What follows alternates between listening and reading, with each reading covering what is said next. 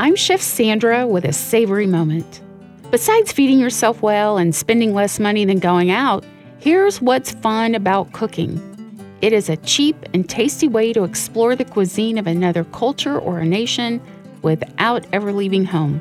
No cramped airplane rides or potentially dicey hotel rooms.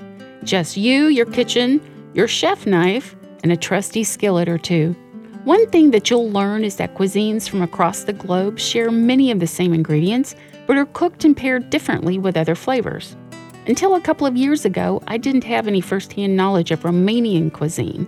And then one dish caught my eye. It's a traditional white bean dip. We're still a couple of weeks or so away from spring, but in Romania they celebrate the arrival of spring with Martisor on March 1st. It's a tradition that dates back to ancient Rome when March 1 was considered the start of the new year. To commemorate the day, Romanians gave little talismans made of red and white strings and they tied them on trees for good luck. Today, the red and white talismans are given only to women during Martisor and just a few days later, on March 8th, Romanians also celebrate Women's Day, somewhat similar to our Mother's Day, where all women receive flowers and gifts. March is a great month for the ladies in Romania. This white bean dip seems to embody the spirit of Martisor with its white base and red topping.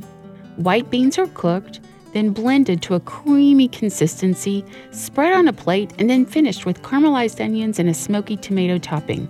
Think of it like the Romanian version of hummus. It's super simple and a simply fabulous way to begin your taste of Romania. I'm Chef Sandra Lewis. Enjoy a taste of Romanian cuisine today with a white bean dip. You can find this recipe and more at lifeatthetable.com.